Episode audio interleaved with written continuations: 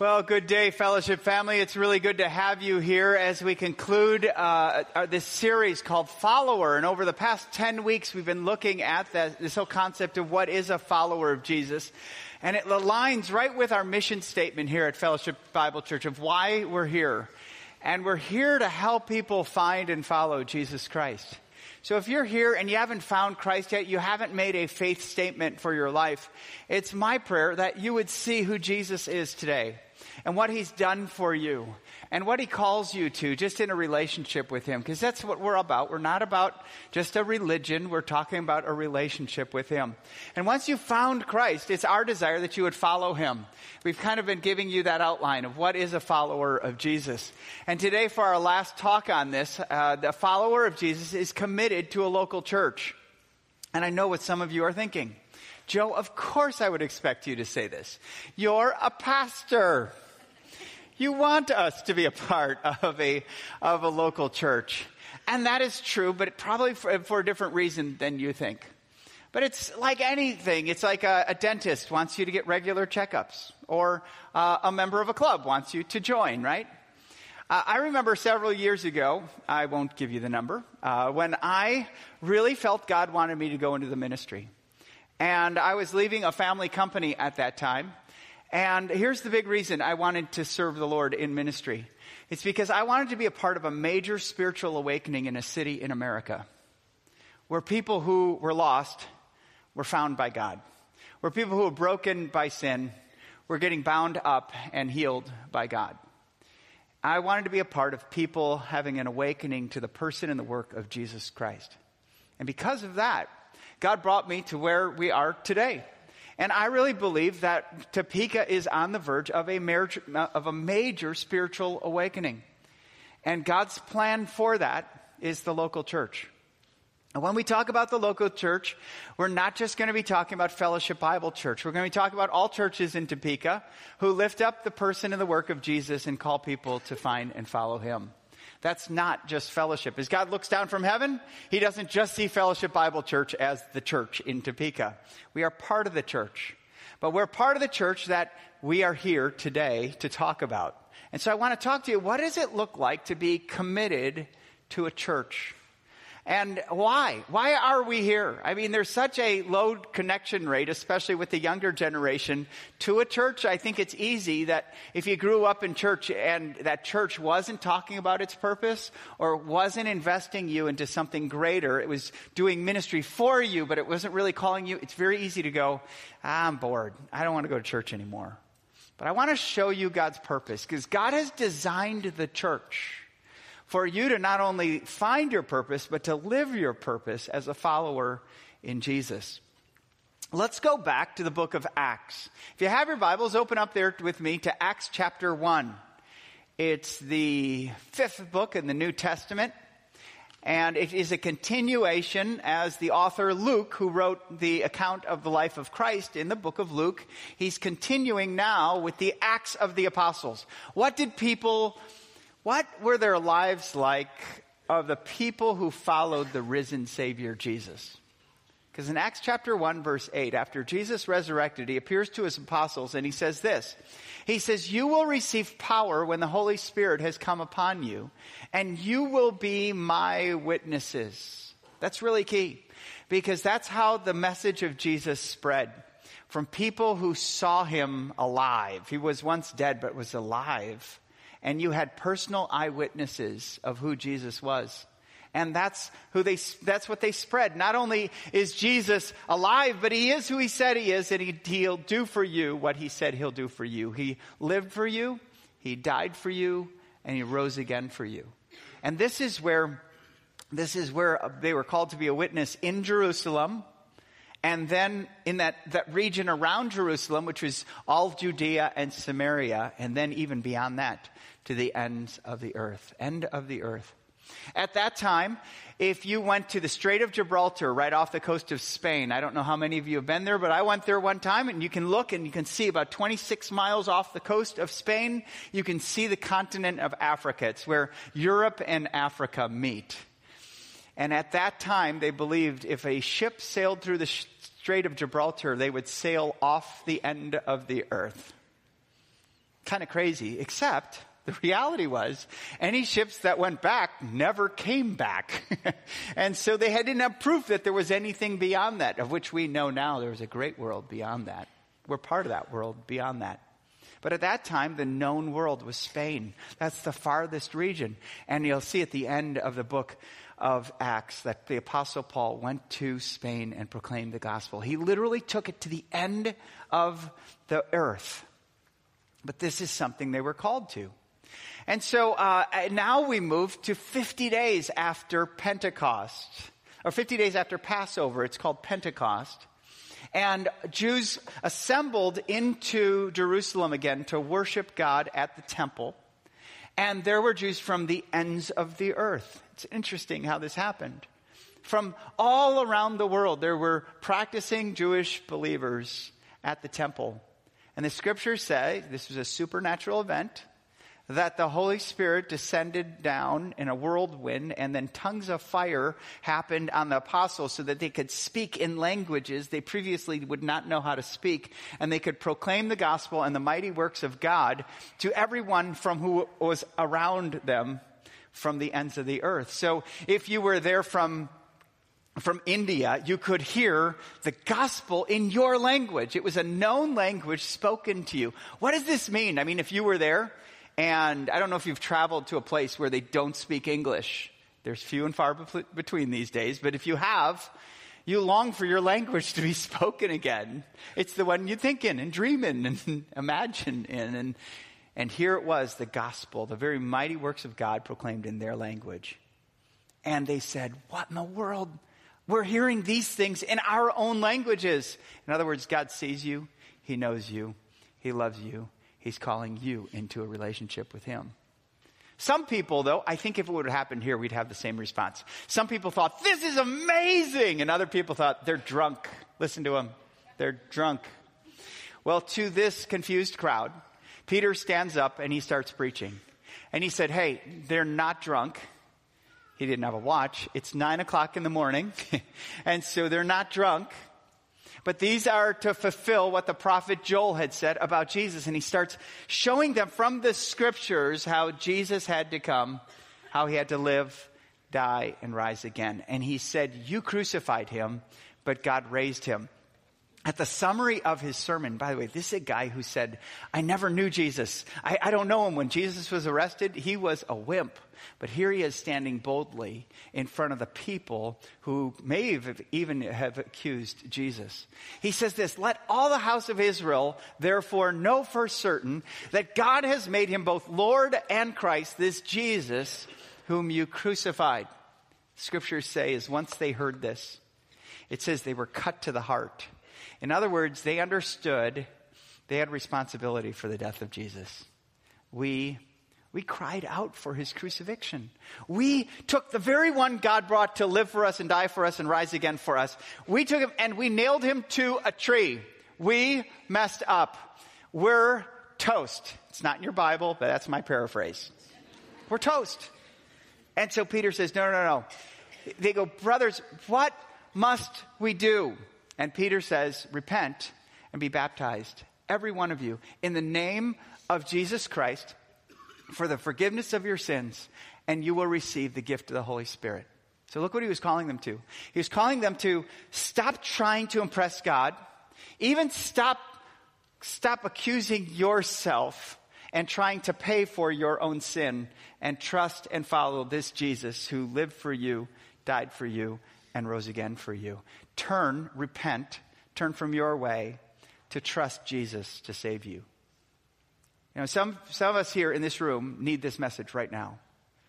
You need to know that you're not here and you don't deserve with your good works, with you trying harder, with your good deeds outweighing your bad deeds. Last day's failures with today's successes. God does not compare you with anyone except with Jesus. And because of that, we're all toast. And we all ought to come to Jesus just like they did. What should we do? And the message of the gospel is repent. Turn from your sin to trust and follow Jesus. Turn from your independent, self-righteous way and turn to Jesus and ask him to save you. Whoever calls on the name of the Lord will be saved. That's the promise of the gospel. And that's the message that we share often here. And that's what he shared with the people there. And they said, many received the word and they were baptized. And baptism doesn't save you, apart from maybe your background would tell you. But baptism doesn't save you. It just shows, it's a public demonstration that I believe. It's a public statement. I believe with Jesus. When he died for me. When he rose again for me. And so that water is a picture of what we have with Christ. And it says that 3,000 people on that day trusted in Christ and became part of this new community. This new community would be called the Ekklesia. That's the Greek word, ek meaning out, kaleo meaning called, the called out ones. Called out from their sin into the righteousness that Jesus gave them. Called out from darkness into the light of Jesus. And so they were to live as the called out ones. I remember going to Israel this past year in June, and I went to this spot where Peter preached this message. And I'll show you why they think Peter preached the message at this location. It's at the south entrance of the Temple Mount, which still stands today, even though it's over 2,000 years old, built by Herod the Great, right before Jesus came to this world.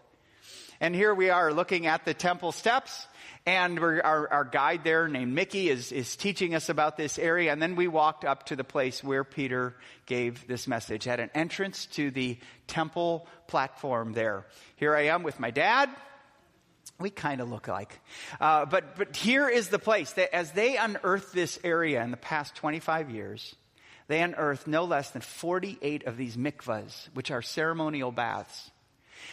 Believers would go in and they would walk down into the water, immerse themselves, and then come back up on the other side of it so that there would be a, you're dirty this way, you're clean the next way. And they would come up.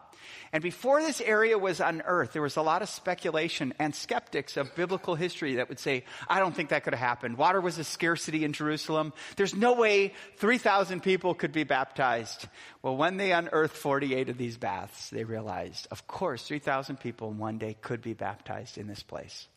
But this was the new community. This was the Ekklesia, the church, the called out ones. And they were called to not only find Jesus, but help others find and follow Jesus. That was their charter. And this is what they looked like. Look with me into Acts chapter 2, verse 42, and we'll read just a few more verses. So this is what it looked like. They devoted themselves to the apostles' teachings and to the fellowship, to the breaking of bread and prayers. And awe came upon every soul, and many wonders and signs were being done through the apostles. And all who believed were together and had all things in common. They were selling their possessions and belongings and distributing the proceeds to all as any had need. And day by day, attending the temple together and breaking bread in their homes, they received their food with glad and generous hearts, praising God and having favor with all the people. And the Lord added to their number day by day those who were being saved. Let's talk about these, because I think there's four practices I want to focus on that I see in this first community, this new community of believers, and there are four practices that as a church we focus on. So just as back then, they're the same practices. And they're also the same practices I would use when you think about what's a commitment to my church family. What does a commitment to a church family look like?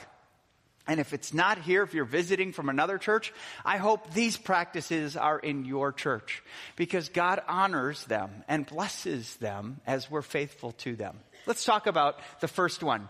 It is biblical teaching.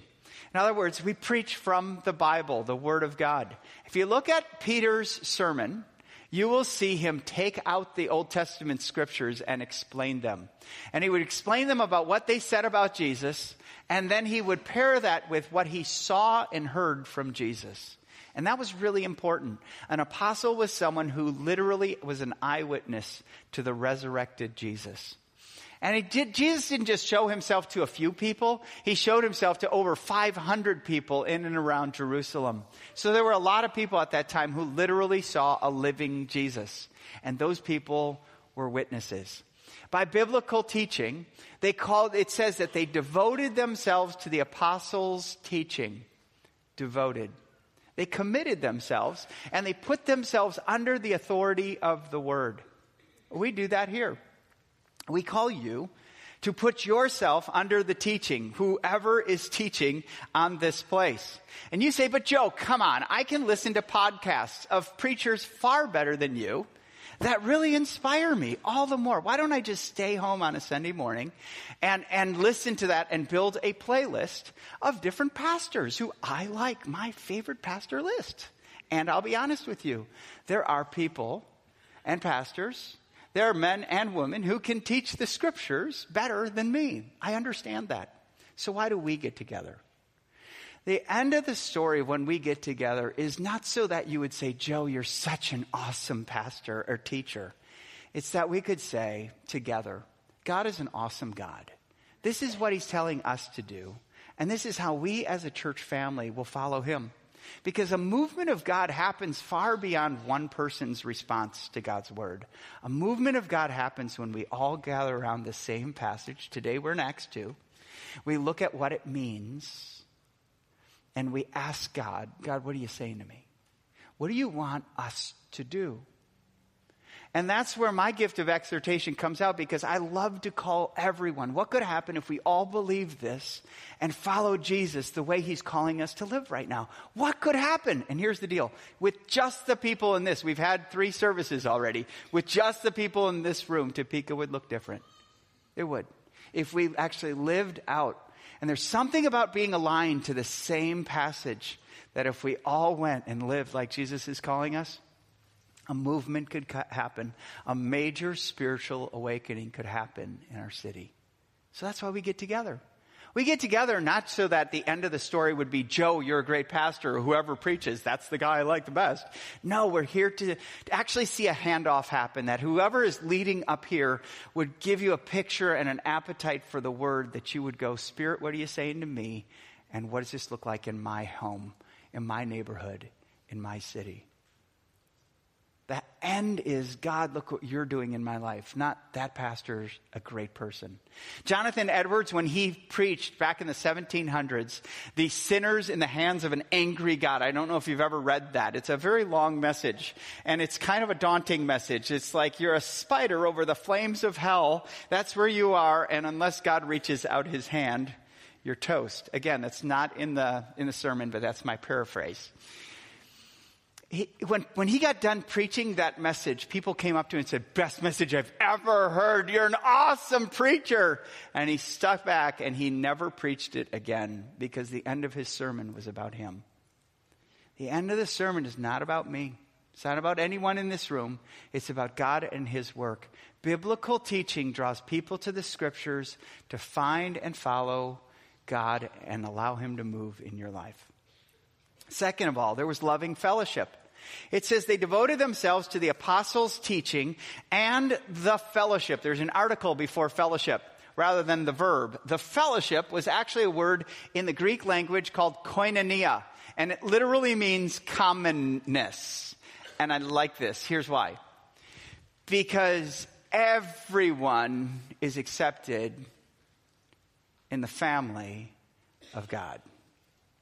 Everyone who calls upon the name of Jesus is accepted into the family. And it's so radically different than our culture, who stratifies you based on race, based on income level, based on performance, based on accomplishments, or based on failures or mess-ups. Our whole culture stratifies people. These are the successful. These are the in. These are the out. These are the popular. These are the marginal. And what we as a church can say is, no, we will be common. No one is any more valuable than anyone in this place. And that we have the pattern of loving each other. And loving requires that I step down from my position and I give up myself to lift you up. A loving fellowship, it says they were all common. They had all things in common. That's the common, all things. Everyone was priceless. And they let them know that. Some people who had need, they thought, whoa, you are not making it. We will help you make it. And isn't it something when you get to be a part of God providing for people through generosity? This is a common. It's a loving fellowship. And we're called to be a part of that. We're called as a church to keep accounts short.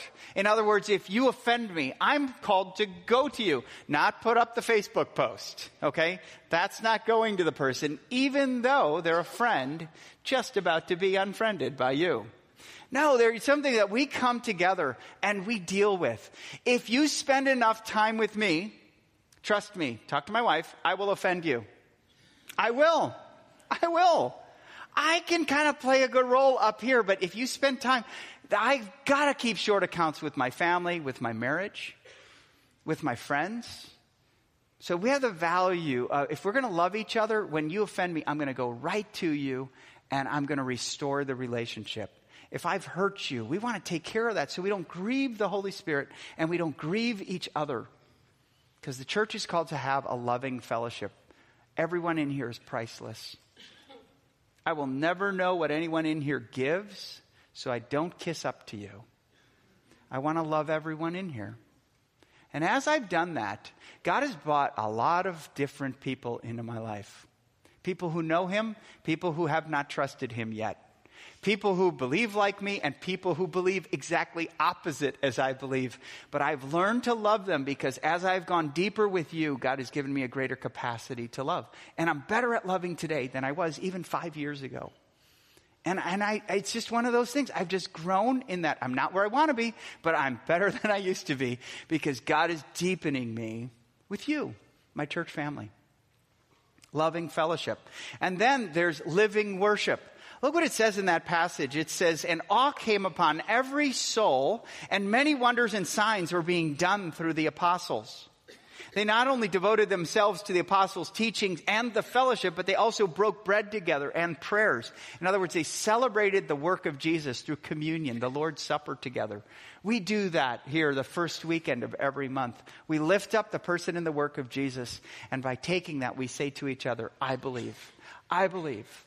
I'm in God's family through the work of Christ, and we celebrate his work. But worship here wasn't dead and lifeless. It was living. And it wasn't just when they were together. It was also in their homes. It says day by day when they attended the temple services of worship, which this is a large gathering, and then in their homes, they broke bread. They had meals together. They celebrated what Christ was doing together. There was no limitation. There were no walls around this church. When it met together, and then when it went out from each other, they worshiped God. It said awe and wonder was upon them.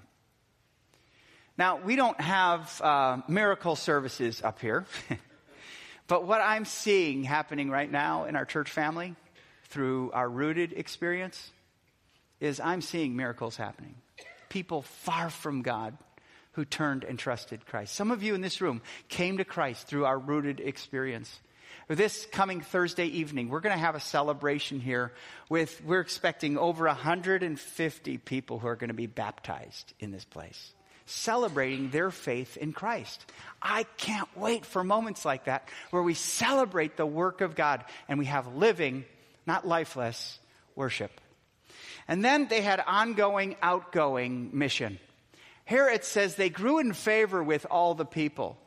In other words, they had such a positive impact in their community that people said, who are these people? Oh, they're Christians. They're Christ followers. And that's always a key for me as a pastor.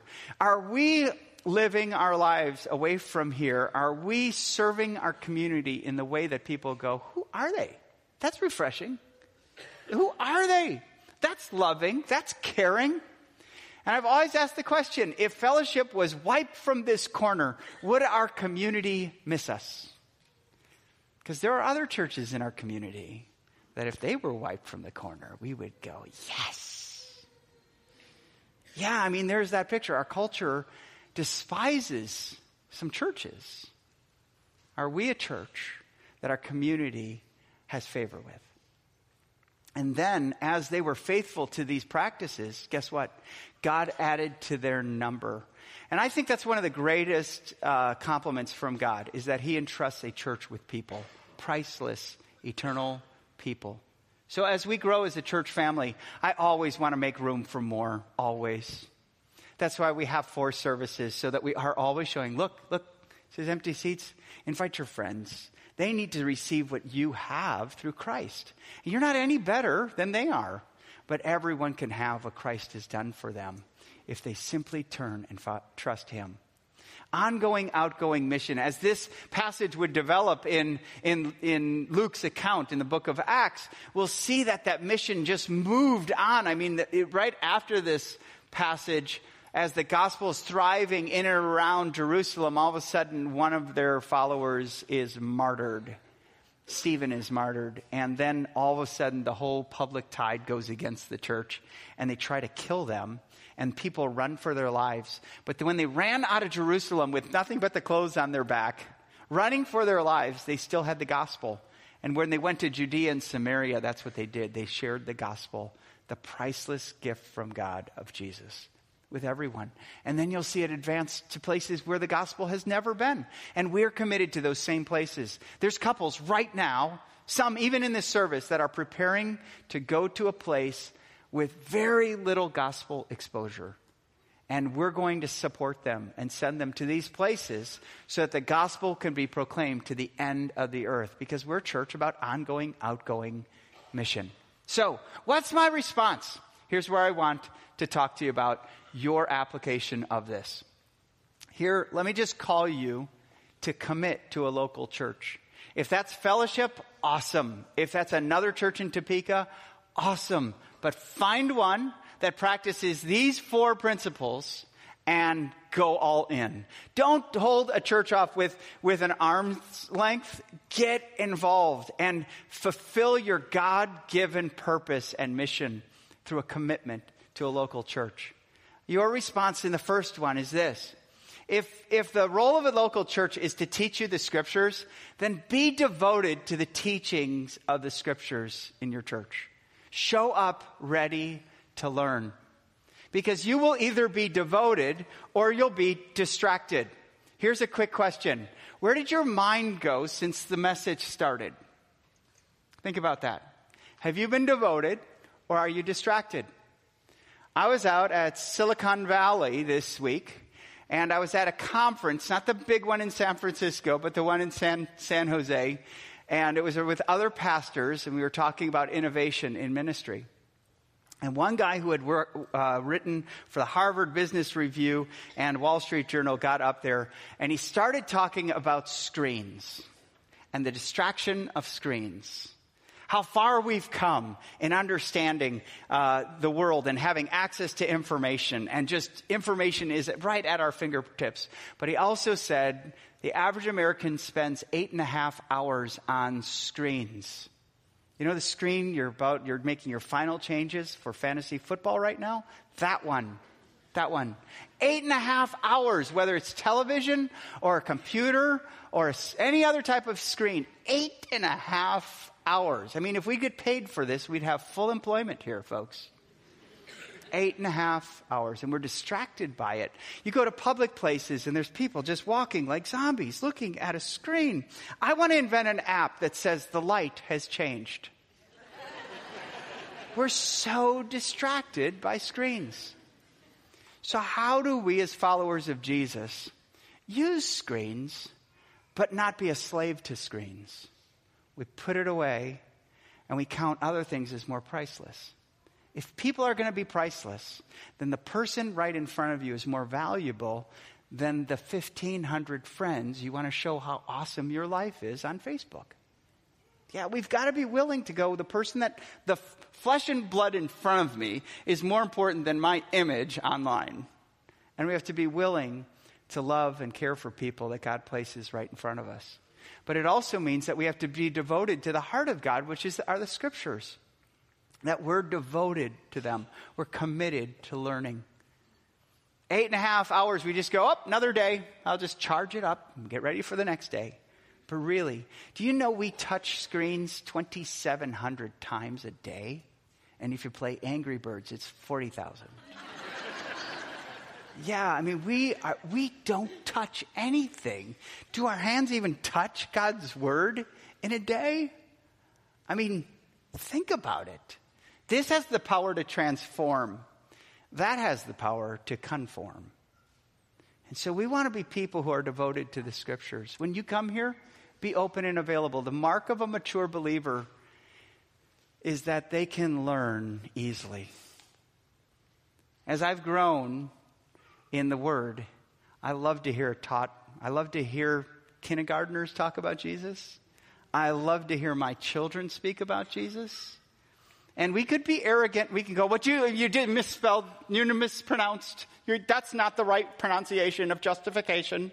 You know, we get into our high tower, or we even wait until we're eating from people who only teach us on our playlist rather than the person God has placed right in front of you. Be devoted to the teachings of the scriptures. That will also mean, I'm just being open here, we need to be here for it. If we want to hear and be part of a movement of God, we need to join the movement.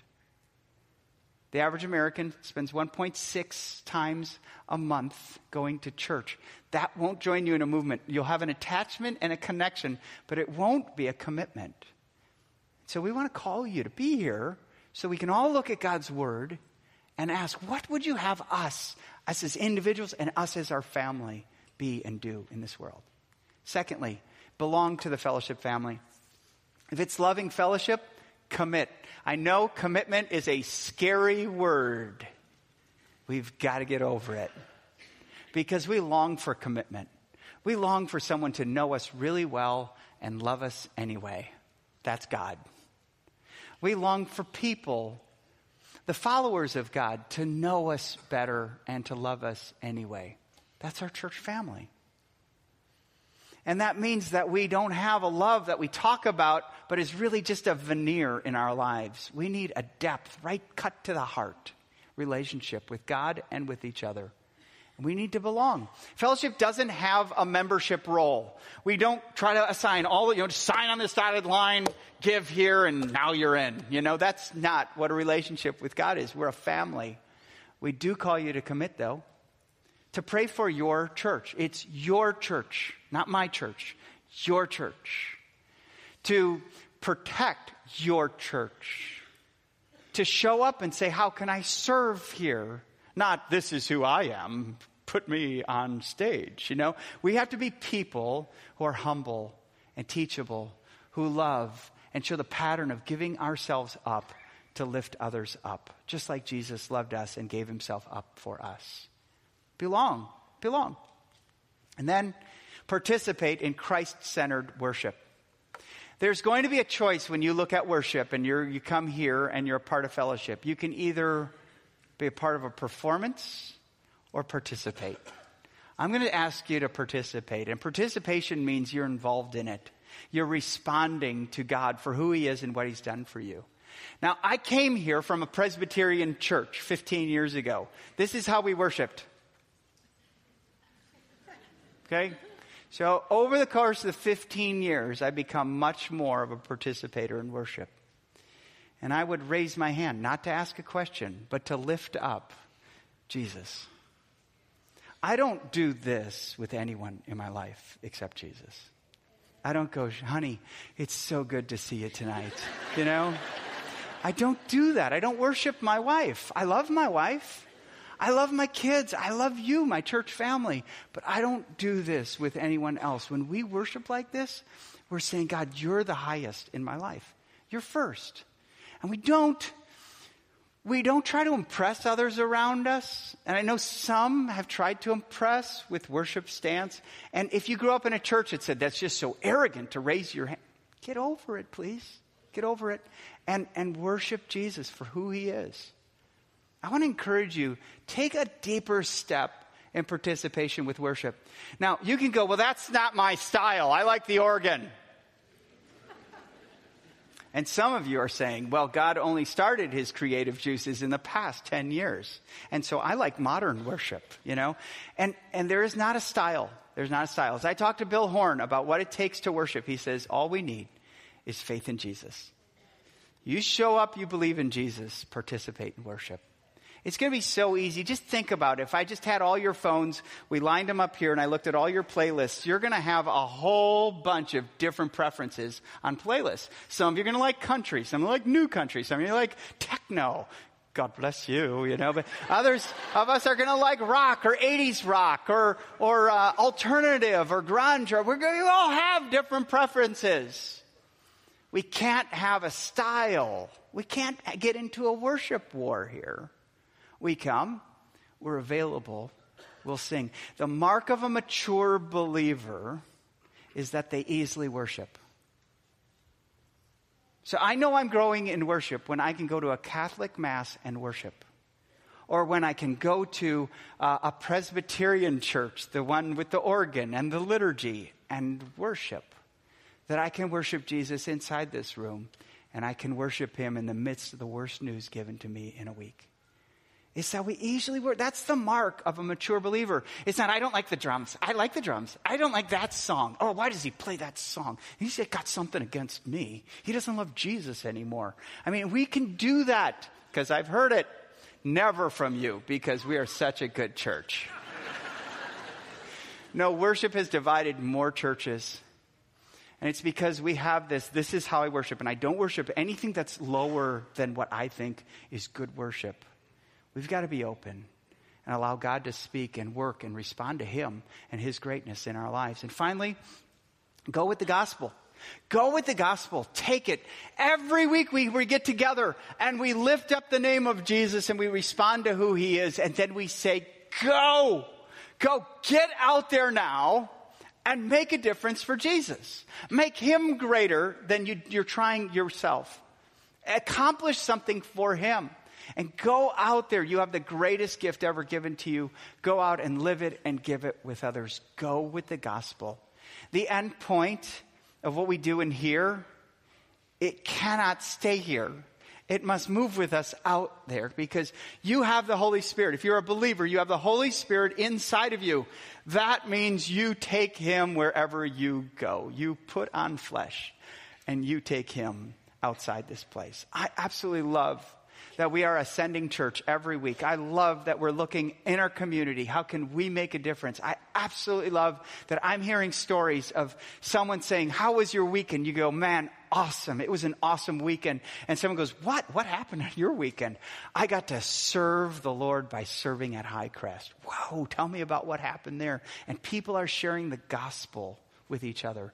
We love and care for our friends and our family who are far from God, and we want to reach them with the greatest gift ever given to us. Not everyone will believe. Not everyone will accept us for that. And that's okay. We'll still love them. We'll still love them, because they're not a project. They're priceless, eternal people who matter to God and matter to us. We're going to go with the gospel. Those four things need to be places that we are always pursuing. When our church was 100, we were pursuing these four. When our church was 200 and 400 and 800 and wherever we are now, only God knows, that we are still committed to these practices, because God adds to those numbers. And God adds people and entrusts people where they will grow in a relationship with him. Be part of this family. I just look around this room and I'm thankful that God brought in every one of you today. And he brought us in here to be a part of something greater than we could ever imagine on ourselves. A major movement, a major awakening of God in the city of Topeka. Let's pray. Heavenly Father, I thank you for each person here. You know exactly who they are and what's going on in their lives right now. And right now, if some of them just found you today, they realize it's not in them doing things. It's in them trusting what's already been done by you through Christ for them. May they turn to you, trust in you, and follow you. And for those who know you, Lord, may we be part of your new community, the church, the called out ones who are devoted to the teaching of the scriptures, loving fellowship, living worship, and ongoing, outgoing mission. And may Jesus get the glory. May he be praised on earth as he is in heaven. It's in his name we pray. Amen.